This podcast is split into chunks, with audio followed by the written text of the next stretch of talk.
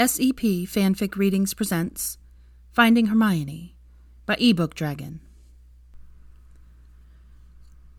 Chapter 4 Always. Wednesday, September 4th, 2013.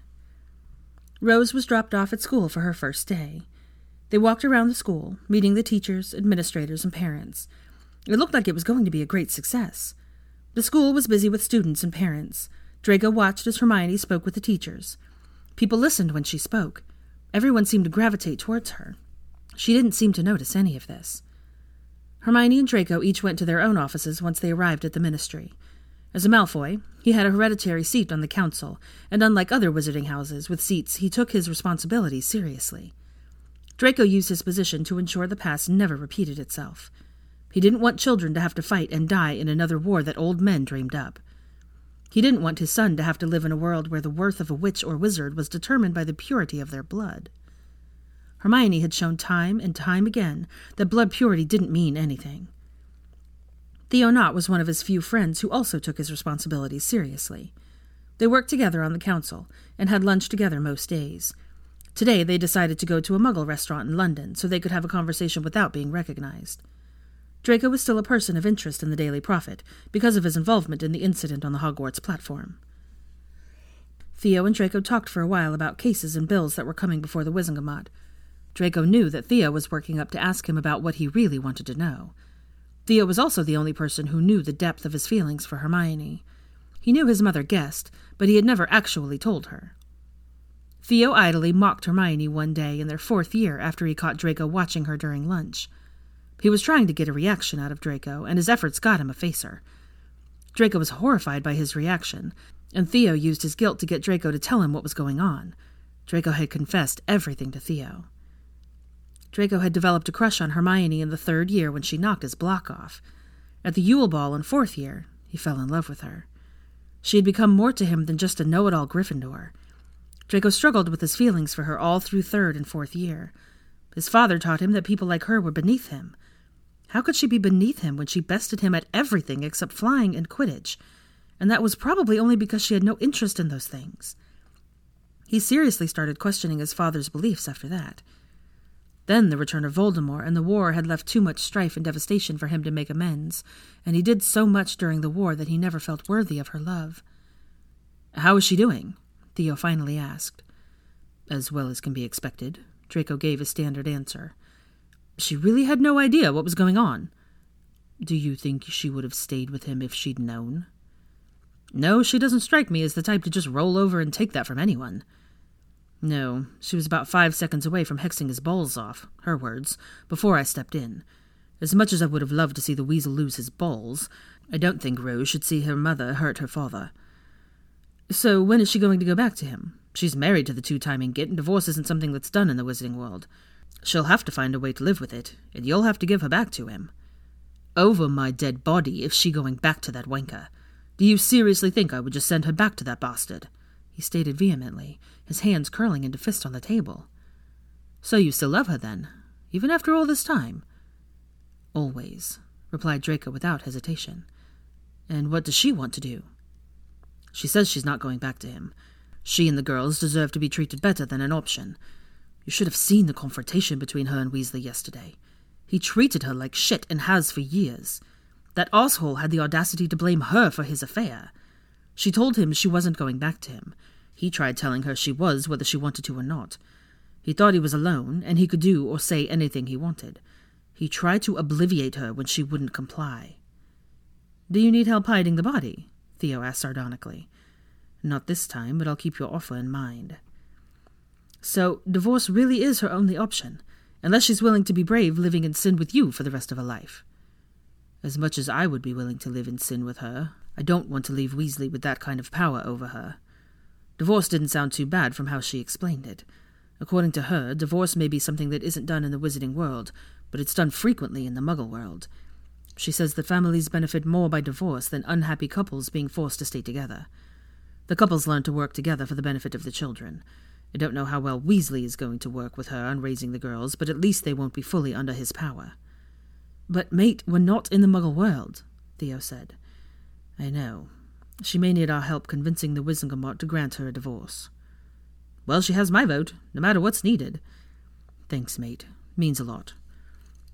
Let's get the snakes together for drinks this week. Bring Hermione. She might like hanging out with the girls, Theo suggested. Sounds like a good idea. I'll drag her out if I have to. So are you going to pursue her? Eventually. It's too soon to even think about trying to convince her to be in a relationship with me. I won't deny that's what I want, but I know she needs time to heal first.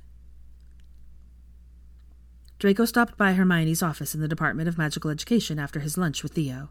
He had a feeling his arrival there caused a flurry of excitement. He walked through the warren of cubicles to the back where a dragon looking woman guarded Hermione's office. He looked at the name plaque on her desk Methuselah Edvard. Methuselah had a sharp, pinched face with a hook nose. Perched atop her nose rested a pair of red cat eyeglasses. Her gray hair was pushed back into a severe bun. Is Mrs. Granger available, Mrs. Edvard? Draco asked politely. He thought it would be better to get on her good side. She would keep Hermione from him if he angered her. Do you have an appointment? she asked, frowning up at him. No, I came by to make sure she ate lunch. Honesty would probably be the best when dealing with this woman. I took her lunch in thirty minutes ago, but knowing her, it's still sitting on her desk, she replied disapprovingly. I'd like to rectify that situation, and I will be coming to get her for lunch from now on. What time do you have her lunch hour scheduled? Noon to one, Mr. Malfoy. It'll be good for her to get out of the office. I tell that girl she works too hard. Thank you, Mrs. Edvard, if I may. Go right on in, dearie, she said with a smile. Draco walked into Hermione's office. She was sitting at her desk with her lunch untouched, poring over a file. Mrs. Edvard, I'm afraid I haven't finished my lunch yet. Yes, that much is apparent, Draco said as he walked in and sat down in the chair facing her desk. Draco, what are you doing here? How did you get past Mrs. Edvard? Hermione asked him distractedly. I came to see if you ate lunch today. Obviously, I was correct in checking up on you. You need to eat. I know, but there's just so much to do. You'll burn yourself out if you keep working so hard. Take a break. Eat. Hermione acquiesced quicker than he thought she would. She must have been really hungry. What have you been doing today? she asked between bites of her sandwich. Looked over budgets until my eyes crossed and I was almost in a coma. Picked a fight with Shacklebolt about the vacant Wizengamot seats. Then I went to lunch with Theo. I had a feeling when I got back that you had never left, so here I am. I would have come to get you had I realized beforehand that you work through lunch. How did you really get past Mrs. Edvard? No one gets past her without an appointment. People are scared to even ask her if I'm in. Malfoy charm, he replied with a grin. She snorted at him.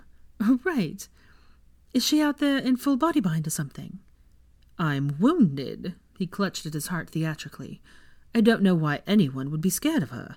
She called me a dearie and let me stroll right on in. Seriously, what did you do to her? she asked as she finished her sandwich. I'm not joking. Malfoys are known for doing what's necessary to get our way. Occasionally, that means being nice and polite to the dragons who guard the treasure we seek. Hermione burst out laughing. Silver tongued snake! I've eaten my lunch now. Get out of my office, so I can get some work done. She got up and they both walked to the door. I'll come get you at four so we can go get Rose, he said, and closed the door behind him. Mission accomplished, Mrs. Edvard. Thank you for your help. I'll be back at four to take her home, Draco said as he passed her desk. See you then, dearie. The rest of Draco's day passed uneventfully. At fifteen minutes to four, he left his office on level two and took the elevator up to level four. He walked into Hermione's office for the second time that day. Back again, dearie, Mrs. Edvard said by way of greeting. Yes, ma'am. Is she ready, or do I need to go help her find the door? Draco asked with a smile. Best go in and see if you can oust her. Draco walked quietly into the room and shut the door. Hermione was so engrossed in her work she didn't hear him come in. Tendrils of hair had come loose from her bun since he was last there. She was chewing on her lip as she read through a file. She opened another file, and Draco decided they would be there all day if he didn't intervene. It's time to go get Rose and head home, Draco said. I just have a few more things to sign, and I'll be ready to go, Hermione replied, not looking up at him. Do they have to be turned in by tomorrow? he asked. No, they're not due until next week, said Hermione. Then they can wait until tomorrow. We can take Rose to the park after dinner. I haven't really shown you around. Come on, let's go. Draco took the file from her and set it back in her to do bin. He helped her into her coat and took her briefcase from her. Draco escorted Hermione out of her office. They both said good night to Mrs. Edvard and headed to the main floor of the ministry and apparated to Rose's school, then home. Draco sent them all upstairs to change into comfortable clothing, and he changed as well into dark jeans, a light blue t shirt, navy jacket, and black sneakers. Hermione came out of her room wearing a red jacket and jeans. Rose was already bounding down the stairs with a purple tutu over her jeans and purple jacket. They walked out the front door onto a quiet street, lined with townhouses grouped in threes and small alleys separating them. The houses were painted soft colors, mostly whites, creams, blues, and grays. At the end of the street was a park with a river running along its border. They walked along the path toward the playground. Once it was in sight, Rose ran ahead to play with the other children. Draco and Hermione walked around the playground, keeping an eye on Rose, but mostly just walking in circles. This area looks so new. Has it always looked like this? Hermione asked. Have you never been to Cokesworth before? he asked, and Hermione shook her head no. You know that I inherited Spinner's End from Professor Snape. This was his family home. Cokesworth was a dying industrial town when I inherited the house after the war. That river over there was so polluted it was black. There was almost nothing and no one left here. I basically used one of the Malfoy vaults to buy the town. Cheaply, I might add, with the promise to revitalize the area. I got rid of the factories that were polluting the area and hired project managers. We came up with a plan to clean the town up and turn it into a nice wizarding suburb. We had a chance to create almost a whole town from scratch and then entice people from the wizarding community to come live here. We started with the city center, revitalized the government buildings and created shops, restaurants, pubs, and a few nightclubs. Then we worked outward on the homes, creating diversified neighborhoods. So you bought a town because you inherited a house. Seems a bit greedy. What about the people that lived here? she asked. I bought a town because it wasn't fit to live in. If I was going to live here, it needed to be more habitable. As for the people that were living here, I bought their homes from them for a generous amount and told them they could buy their homes back from me for the same amount they sold it to me once I finished renovations. I made nothing on those deals. I did make a lot selling the abandoned renovated houses and the businesses. Look around you and see what my greed has accomplished. I made a large profit from my greed, but I didn't take advantage of these people. I sold them good houses and businesses in a nice area. My greed took this dirty, dying town and made a thriving economic center. My greed created this town where magical folk can raise their families in comfort and safety. No one else would have created this. No one else would have cared to try. It is very lovely. I agree that no one else would have bothered with creating this, let alone have the resources to do so. I notice that Spinner's End is much larger than the townhouses around it. Did you do that? Yes, the original Spinner's End was very small, especially compared to what I was used to. The townhouses on either side were abandoned, so I created one large home out of the three. I do like what you did with it. It's very Lord of the Manor, but not cold and stiff like you would expect from that type of home. It's very warm and welcoming. I'm glad you like it. It's almost dinner time. Let's grab Rose and head back. The three headed back home with Rose in between them. Draco took their jackets and hung them up. Hermione sent Rose off to wash her hands. Hermione grabbed his left arm after he had finished. She brushed her fingertips across the faded remains of his dark mark. I guess some scars never fade, she said. Do mine bother you? he asked. He had always been ashamed of that particular scar. The mark had faded over time, but never fully went away. Draco wore long sleeves, even in summer, to hide the mark. It felt odd watching her touch it as if it were nothing but a faded tattoo. No, we all have scars. They are part of us, reminders of the sacrifices we made to survive. Do mine bother you? Only because of the pain you endured to get them. Nothing will ever change how beautiful you are to me. He remembered hearing her being tortured and watching it. He had been helpless and afraid. He lied that day that they were brought into the manor. He knew it was them the second he saw them. How could he not? They were around each other for years. He knew that if he gave them up, she would have been killed. So he lied and created doubt, buying them enough time to figure a way out. But her torture at the hands of his aunt had always haunted him. Draco, I'm not. Mummy, I'm all washed up for dinner, see? Rose said as she came running into the hallway, interrupting whatever Hermione was about to say. I'm not what? he wondered. They separated and faced Rose as she held her hands out to be inspected. Draco led them to the dining room and held out chairs for Hermione, Rose, and Tansy before taking his own seat. The dishes levitated around and everyone dug in. Rose regaled them with tales of her first day of school. She seemed to have liked it and got along well with her classmates. She liked her teacher, Miss Crow. Draco couldn't remember which one she was. They were all so young. You said you got into an argument with Shacklebolt today. What was that about? Hermione asked after Rose left the dining room to play before bedtime. Wizengamot seats. Thirteen have been vacant since the end of the war fifteen years ago. With two wars so close together, the old pure-blood families that held seats are dying out. Why not hold an election to fill vacancies? The council shouldn't be controlled by so few people. That's exactly what this week's argument was about. I've argued with him countless times over the years, telling him there need to be more people in the governing body of the ministry, so that pure blood ideals aren't allowed to reemerge. Aren't all these families intermarried? Surely there are heirs left. Yes, but they are either ineligible because they were Death Eaters, or are already holding a seat on the council. So, some of you hold multiple seats because you are the last remaining heir to multiple families. Do you get to cast votes for those empty positions? No. One person, one seat, one vote. I am currently the heir to two additional seats. What has been done in the past to fill the vacant seats? As far as I know, we've never had this problem before. There's always been someone to inherit the seat. So many families died out in the war, were imprisoned, or lost. I'm sure there's a law somewhere that details how to fill vacant seats, but our government still relies too heavily on pure blood families to make up the governing body. What about the common people? Where is their say in making laws that affect their lives? You want to give the governing to the masses. Nothing would get done. You can't get a large group of people to come to a consensus on anything. It's not like you need a consensus. The people would just vote on issues that are important to them. But who decides what's important enough to hold a vote on? How are the people going to get access to the information needed to make an informed decision? Most people aren't going to bother.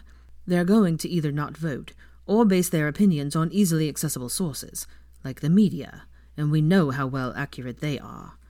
You want to give the vote to the uneducated masses. I think you're vastly underestimating our society. Don't you think that if our society had taken a more active role in the government, we wouldn't have been forced to fight two wars? Who knows what our society would be like? Voldemort didn't rise to power because people weren't involved in the government. He was able to rise to power because he appealed to the ideals of disaffected citizens. Disaffected citizens? You've got to be out of your mind. Those were not the actions of people dissatisfied with the government. Those were the actions of people who were blinded by prejudice and hate. You think I don't know that? I lived it. I lived with that monster in my house. I saw people that I grew up with thrown into the dungeons of my house, tortured. I didn't have the luxury of being blinded by prejudice. I saw everything for the horror that it was. He stared at Hermione. They sat there glaring at each other across their half finished plates of food. Hermione looked away from him. You said the families with seats are dying out. How do we save the Wizengamot? Do we save the very foundation our government rests on? I don't know, Hermione. I don't think you're right to want to give the governance of our community to the people. You think it's right to allow our government to dwindle away until there's only a few people in power left? How will that protect our children and grandchildren from going through what we went through? I don't know, Hermione. Why are you wasting your time in an education department? It's not a waste of time. It is a waste of time. That department is a joke, especially with someone of your talents and intellect. What do you expect me to do? I lost my parents. I fought a war. Instead of jumping into the government like everyone pushed me to do, I finished school. I suffered too. I may have been on the winning side of the war, but that didn't mean my life became all sunshine and daisies once the war was over. I was tired. Tired of running and fighting and being scared all the time. I took the easy way. I let them put me in a go nowhere joke of a department because I was tired of fighting.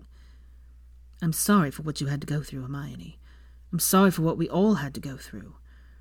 If we're going to keep the past from repeating itself, you're going to have to stop taking the easy path.